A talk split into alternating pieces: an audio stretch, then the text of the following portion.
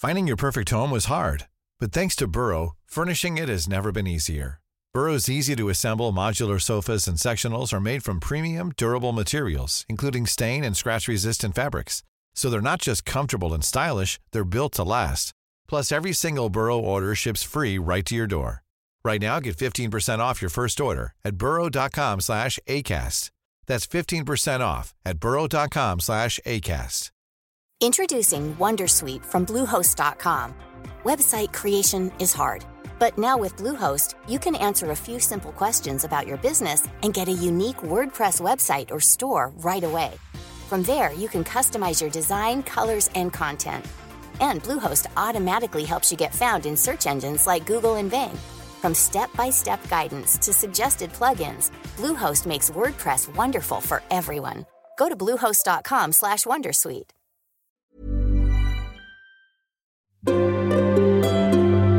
The Guardian. Just a heads up this episode of Chips with Everything talks about issues of mental health, including suicide and self harm.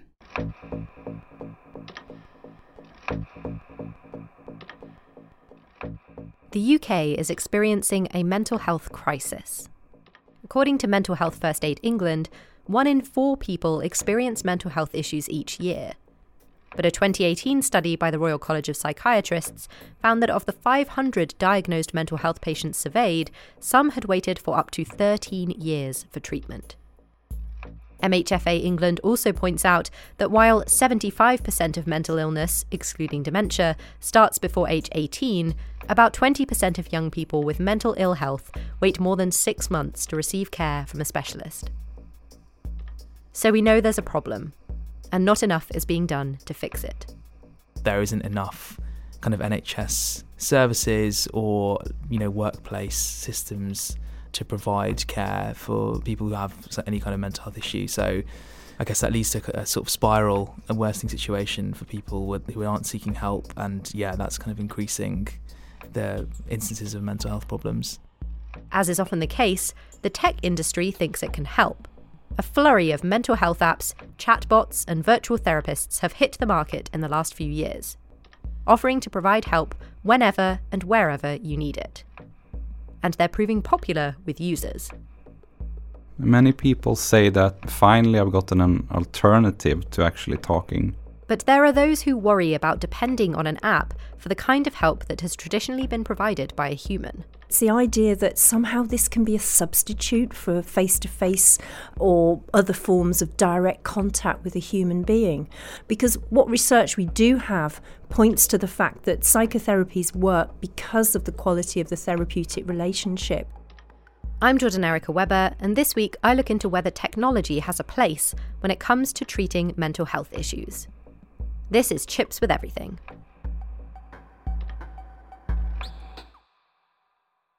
Amar Kalia wrote a story for The Guardian about the rise of mental health apps. Mental health has become probably one of the biggest issues uh, in terms of healthcare at the moment in the UK and globally. And in order to deal with that, the NHS and also the private sector have been producing and commissioning apps for therapy. So these are kind of phone based or computer apps that young people and adults use to kind of work through their mental health problems. There's apps being developed which are using AI chatbots. So it, there's there isn't a human person on the other end of the app. It's essentially a program that you download on your phone and you will type into it, kind of saying that oh I'm feeling sad, and then they will reply with with a set of different responses, and that's where you can talk through your issue. The other way the tech industry is responding is through having person centric apps. So they'll have a therapist on the other end of the app, and you'll be actually typing and speaking to a trained professional. But both ways, it's just a kind of digitization of the sort of therapy experience. And the mental health tech industry is apparently very lucrative. Some of them obviously being commissioned by the NHS. So, in terms of the user, they're free to download but there was a rough figure of $1.35 billion, which is the for profit value of apps. I think that was in 2017. So, yeah, massively profitable. You've already mentioned some of the kinds of apps that you talk about in the article. You spoke to a teenage boy who uses a mindfulness app called Kooth, uh, who says that there is less stigma attached to using these kinds of apps. What kind of stigma does he mean? I think the issue with that is, or the stigma associated is, well, A, between having to tell people that you're going and getting therapy, and B, I think the physical act of actually seeing someone and facing them and telling them a problem. So for young people, the young people that I spoke to for this piece, what seemed really clear is that these apps provide a way to anonymize your therapy by means of not having to tell your friends and family, but also not having to even necessarily face a therapist or professional. You can do it all on the computer or over the phone. Sarah Niblock of the UK Council for Psychotherapy thinks that one reason people might find the idea of face to face therapy daunting is how it's portrayed in the media. Many therapists work beside a child or a young person or adult. They're not necessarily face to face in a room with a box of tissues. So there's a lot of popular myths, and I think it's through films and TV. It can look a bit scary. You know, you think, oh, I've got to be really, really ill to go and see a psychotherapist. So I think there's a bit of that that might put people off. Certainly, we would say, well, what is it about talking to somebody that you're concerned about? Because actually, it might be pointing to the fact you really do need to talk to a person. So, what's your main argument against these apps? I wouldn't say we're against apps per se. We don't take a sort of totalitarian view. In fact, some of our members are actually using technology in their therapies. It's more that we just don't know enough at this stage about the ethical uh, implications of, of using technology, and we really don't know how these apps go down with clients. We don't know um, their benefits. We don't know enough about the opportunities or risks at this stage. And clearly we don't know where those apps are directing people. How can an algorithm really account for the complexity of every individual's human experience? If you're working with a therapist, they're working with you and you drive the process, and your lived experience, your history, your events, your feelings are unique to you, and your relationship with the therapist is unique. An app cannot mirror that. An app is obviously going to have a limitation. And we'd be very worried to know whether they are misdiagnosing, whether there's a possibility they could be directing people in the wrong directions. But some developers make it clear they want people to use their apps in conjunction with traditional therapy. The idea came from the clinical work I do um, as part of my um, mental health role, where we were seeing many more young people coming through our service who were self harming. And when I had conversations with these young people, they were self harming. They were typically doing it on their own, but they all had access to a mobile phone at the time they were harming themselves. So we had some discussions with young people about whether it might be possible to look at putting something on their phones that might help them to ride out their distress and to manage some of their self harm. Paul Stallard is a clinical psychologist at the University of Bath and is one of the developers of the app Blue Ice, a name that combines the notion of feeling blue with the acronym for in case of emergency, ICE. So the app is um, it provides a collection of tools, ideas which the young person can use to ride out any distress which might lead them to self harm. And the idea is that each one of these sections can be personalized with the things which make a difference to that young person. So, for example, there's um, a section in there about getting yourself busy, because we know that if you get busy, that sort of um, behavioral activation is, is a way of riding out and managing some of those sort of low mood feelings. But rather than sort of give them a list of where you could go for a run, or you could go for a bicycle ride, or you could go for a swim, the idea is that the young person populates it with the things which they do. There's sections on the app for changing the mood, so finding some of the sort of things which just put a smile on your face. There's a section on there which has got a sort of library of pictures, your photo library, where you can upload some of the sort of good memories. There's a feel good music library where you can put in there some music um, which has got some very positive sort of memories with you, makes you feel good. And then there is the last two sections, and one of those is about nominating three people who you could call if you're feeling particularly down. And these aren't people to call to say, I'm phoning you because I'm thinking of harming myself, but it could be about people who they like talking to, who always seem to make them laugh, who, who are just good people to be around, who have a positive effect on their mood. And the final section is one on some ideas about how they can ride out their distress. So, some sort of techniques about a sort of soothing toolbox which they could develop. So, the app includes this feature where you encourage users to maybe get in touch with people in their lives. Um, but what about professional human interaction? Is the app meant to be used in conjunction with real human therapy, or is it kind of more standalone? Well, at the moment, the way we're using it is that it's being used alongside the young person's face to face mental health intervention. So there is going to be some sort of face to face support, and, and, we're quite keen on that at the moment because some of these people could start to become quite suicidal in their thinking, and we want to make sure that they're safe and that somebody is keeping an eye on them and can respond and reassess their risk if needs be. Does the app also include information about emergency services that the user might also need? Yes, it does. So that um, if the young person has got automatically routed into this mood lifting section, at the end of the mood lifter, they will be asked how they're now feeling. And if the young person's mood has not changed, they will be then asked a number of questions about when you felt like this last time, what did you do to help yourself, are you on your own? If you are on your own, is there someone else you could go and meet with? Is there somebody you would like to contact? And then it takes them to the final screen where there are three emergency numbers which they can press to connect to 111, Childline, or a nominated person. Given the vulnerability of the target audience for the app, and since we are a tech show, we have to ask who gets access to the user's data?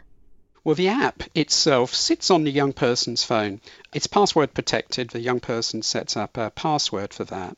But the data which they enter is not transmitted anywhere. So it doesn't get transmitted to um, um, their health clinician. It doesn't get transmitted to any website.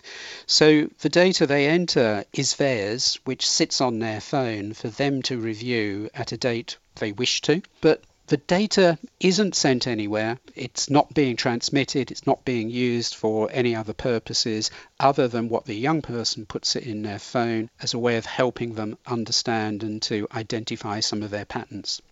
As part of testing the app, Paul and his team started a trial in September to determine whether or not Blue Ice did in fact reduce the number of children taken to A&E, accident and emergency, after self-harming. So, what we wanted to do at the very beginning was to make sure that the app was safe and was doing no harm. So, for example, the app has a mood diary as part of one of the elements where young people can monitor how they're feeling. So we wanted to make sure that recording their mood as being low or down didn't have any perhaps negative effects on making them feel a little bit more hopeless or feeling helpless, which might unintentionally have increased their self harm. So we undertook a, a, sort of study with these 44 young people who were using the app alongside their child and adolescent mental health face to face intervention so that we could keep an eye on them. And what we did was that we asked them to use the app and we assessed them and we worked out with them about whether it made the self harm any worse, whether they found the app useful, whether there were any adverse events, and also whether it had any positive effect on how often they were self harming and their mood. What's been the response from users? Surprisingly positive. I say surprisingly because I think adolescents are very critical of a lot of technology. And um, I think that because we developed it with young people, I think that the pitch is probably right and that young people have wanted to use it, have used it at times of distress. And from our initial work, what it appears is that almost three quarters of young people who used the app reported that it had helped them ride out some of their episodes of self harm. So it didn't necessarily stop all the young people from self harming, but it prevented a number of those episodes from happening. Blue Ice is already being used by child and adolescent mental health services, otherwise known as CAMHS, and it's also part of the NHS Apps Library, which aims to help the public find trusted health and well-being apps.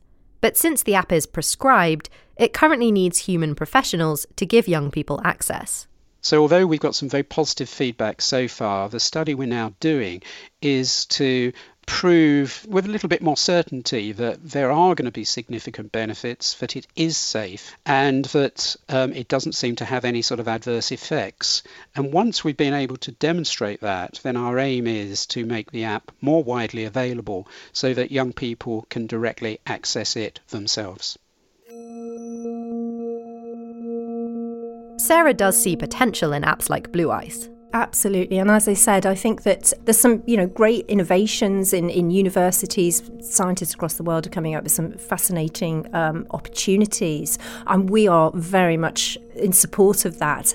And some of our therapists do already do that kind of work. Um, these are good advances. And with exponential changes in technology, great. You know, let's go for that. And presumably, there's some advantage in people getting access to help, maybe in the spur of the moment in an emergency. So, maybe with young people who might end up harming themselves. There is absolutely vital need for young people to be able to access someone in the experience that they may be having of, of acute emotional distress and fear. But I really would be concerned if it was felt that this is somehow to be considered an, an effective to solution to what is fundamentally a funding crisis. Uh, which is not addressing a huge acute mental health emergency amongst children and young people. But some apps aim to offer an alternative to face to face therapy, letting people talk to a chatbot instead. I would like everybody to talk, but the reality is that uh, there is a stigma attached to to depression and other mental health problems. I would say that it's important that you find a solution that actually that actually works for you. Whether that is the app in conjunction with the talk therapy, or it's just the app or just the talk therapy, uh, that's up to you. But we are trying to offer another alternative, a new tool in the toolbox, so to speak. More on that after the break.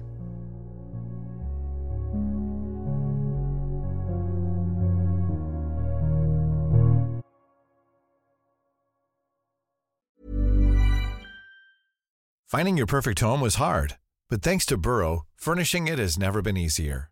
Burrow's easy to assemble modular sofas and sectionals are made from premium, durable materials, including stain and scratch resistant fabrics. So they're not just comfortable and stylish, they're built to last.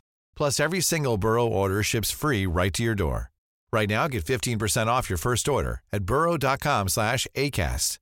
That's 15% off at burrow.com slash ACAST. Introducing Wondersuite from Bluehost.com. Website creation is hard, but now with Bluehost, you can answer a few simple questions about your business and get a unique WordPress website or store right away. From there, you can customize your design, colors, and content. And Bluehost automatically helps you get found in search engines like Google and Bing. From step-by-step guidance to suggested plugins, Bluehost makes WordPress wonderful for everyone. Go to bluehost.com/wondersuite.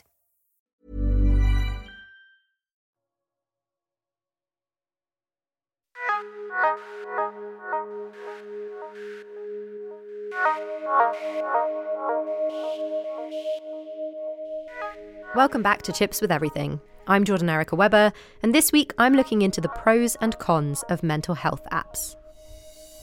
Before the break, The Guardian's Amar Kalia talked to us about apps that are meant to work alongside humans.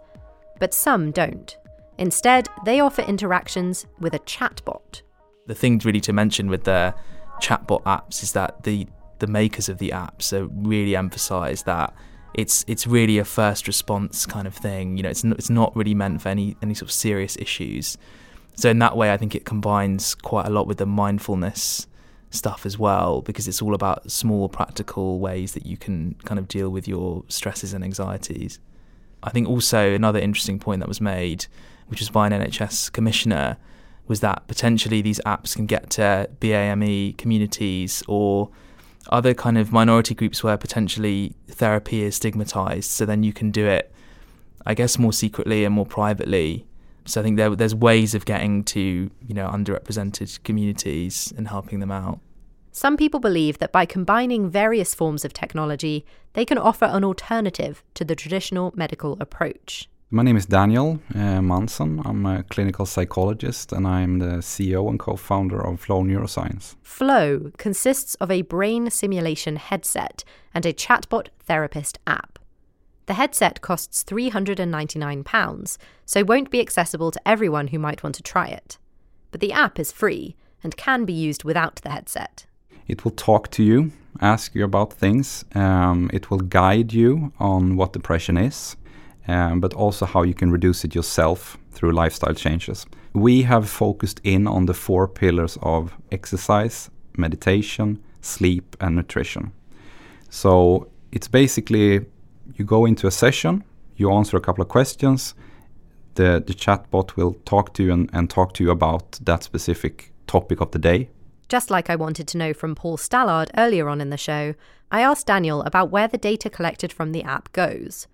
Their privacy policy states that, quote, no third party has access to your personal information as long as the law does not require us to share it. Having said that, Daniel didn't tell us exactly who within the company might have access to it. But there are very few people in the company who has the administrator access to the database. So, after looking at the privacy settings and reading through a list of precautions, mainly for the headset, users see a menu of sessions, which, at least for now, must be completed in a specific order. Right now, yes, you need to complete them in order. Uh, we had the idea from the beginning to have a full package, so to speak, uh, when it comes to this. So we are giving them all of these four pillars that I mentioned before we are now actually developing a new version where you have the ability to choose more because we realized that and people made us aware that um, they could be very good at exercising for example but nutrition wise they didn't know um, or meditation they didn't do. So after christmas there will be a version where you can actually choose your path yourself I can see how some people might try to go through the sessions as quickly as possible, you know, kind of complete the app as quickly as possible. Do you try to discourage that in the app? Not actively discourage it, but uh, if you look at the actual how the content is written, it's written by clinical psychologists, and we all we know that uh, it's um, it's very difficult to get anybody, depressed or not, to to do something uh, actually in in the real world. So it's written with all the psychological knowledge that we have about how to get people to actually do something because that's the most important. That's also why we haven't included a bunch of other pillars, so to speak, mm. because we have uh, we have tried to to keep it simple and make people actually do it. So this chatbot will talk to you about food, exercise, meditation, things like that. Does it do any kind of talk therapy though, or is it not quite advanced enough to do that? It doesn't do any cognitive changes. It doesn't try to to change the way you think about uh, your uh, emotional life, for example. It is based on a therapy called behavioral uh, therapy, which means that we are also helping them uh, how to maintain a lifestyle change that they have done. So that's a kind of a more psychological approach to this. But it's not super advanced on the emotional part now. So when it comes to using the app itself, would you say that talking to this chatbot therapist should also be done in conjunction with talking to a like a human therapist? Well, it depends. Many people say that um, finally I've gotten an alternative to actually talking. I mean, as a clinical psychologist, I don't like to hear that because I would like everybody to talk. But the reality is that uh, there is a stigma attached to to depression and other mental health problems I would say that it's important that you find a solution that actually that actually works for you. Mm. Whether that is the app in conjunction with the talk therapy, or it's just the app or just the talk therapy, uh, that's up to you. But we are trying to offer another alternative, a new tool in the toolbox, so to speak. How does the bot choose what to say when people are talking to it? Right now, it's preset, so you have a maybe three or four alternatives to choose from and uh, all of these have been been written so that uh, people can choose themselves and there will be a set answer for, for every every path that you take. As Amar Kalia explains, these presets, in other words, the algorithms behind the apps, can be problematic. So there was a sort of small investigation that the BBC did uh, with two apps called Wysa and Woebot. And with Woebot, they they sort of pose as a 12 year old who'd been a victim of some kind of sexual harassment, um, and they put that scenario to the chatbot, and the chatbot replied by saying, "Sorry, you're going through this, but it also shows me how much you care about connection." And that's really kind of beautiful, mm. um, which obviously is a really inappropriate thing to say. And I think when they when they came back and sort of pushed back, saying that that wasn't right, it just came with a kind of generic refrain saying, "Oh, would you like to rewrite your thoughts?" Um, and I think yeah, that hammers home the point that you can't really go to these apps with any kind of serious issues. In response to the BBC investigation, Woebot did warn that it could not help with abusive relationships. And to be clear, Flow hasn't had problems like this. As Amar points out, chatbot apps are perhaps more suited to people who are experiencing less severe issues. But it does raise the question of how we determine which apps are appropriate for which scenarios. Daniel says that Flow only aims to deal with clinical depression. I don't think it's an inherently human problem. Uh, I think it's a disease and something that should be treated. So, what we are doing is that we are selling and developing a treatment for depression clinical depression that can be used together with other treatments or as a monotherapy. And that's basically what we want to what we want to do. We don't have any views on that actually. We're trying to provide what we can in order to to uh, reduce this uh, this disease. Sarah Niblock of the UK Council for Psychotherapy isn't convinced a virtual therapist can be as effective as a human. Again, that's only going to really handle symptoms. So it's about managing behaviours, it's about recognising particular symptoms and maybe triggers, but it's not really going to get to the very essence of where those come from. It is simply just papering over the cracks and helping people maybe just get on with their day, but that's only going to take you so far. Daniel acknowledges that the Flow app might simply prolong those who need face to face therapy from seeking it, but argues that what they're doing is providing an option for those who decide they don't want human intervention. Just as with the antidepressants that, that came forward, we have a huge problem. So we need other solutions. Uh, I, I don't think that psychologists ever will become obsolete they will just focus on maybe harder problems than the mild and moderate depression or the mild and moderate anxiety. I don't think they will have to be worried at all. My colleagues are not worried; they have other other stuff to do, and um, so I, I think this will be actually a tool for them to help them to take on even more patients.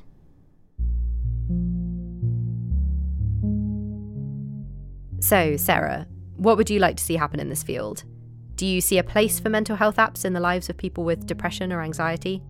Absolutely, but it needs to be properly researched, it needs to be properly ethically frameworked. And I think there needs to be much more joined up conversation, a biosocial psycho model with a view to getting much more funding uh, for research into these areas. But really, you know, we do need to look at a, having a better understanding about the human mind and how people develop and, be, and become who they are.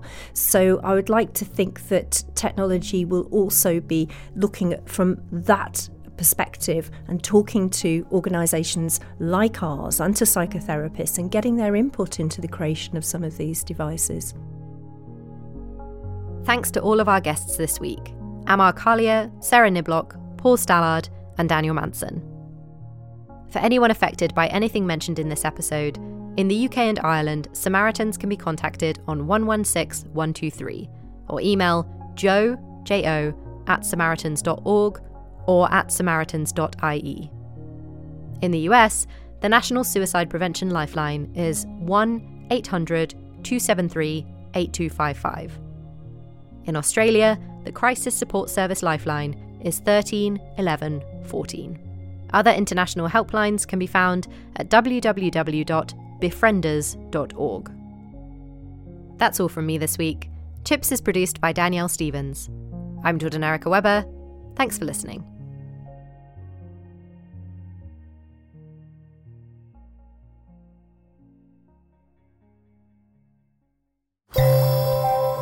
For more great podcasts from The Guardian, just go to theguardian.com slash podcasts.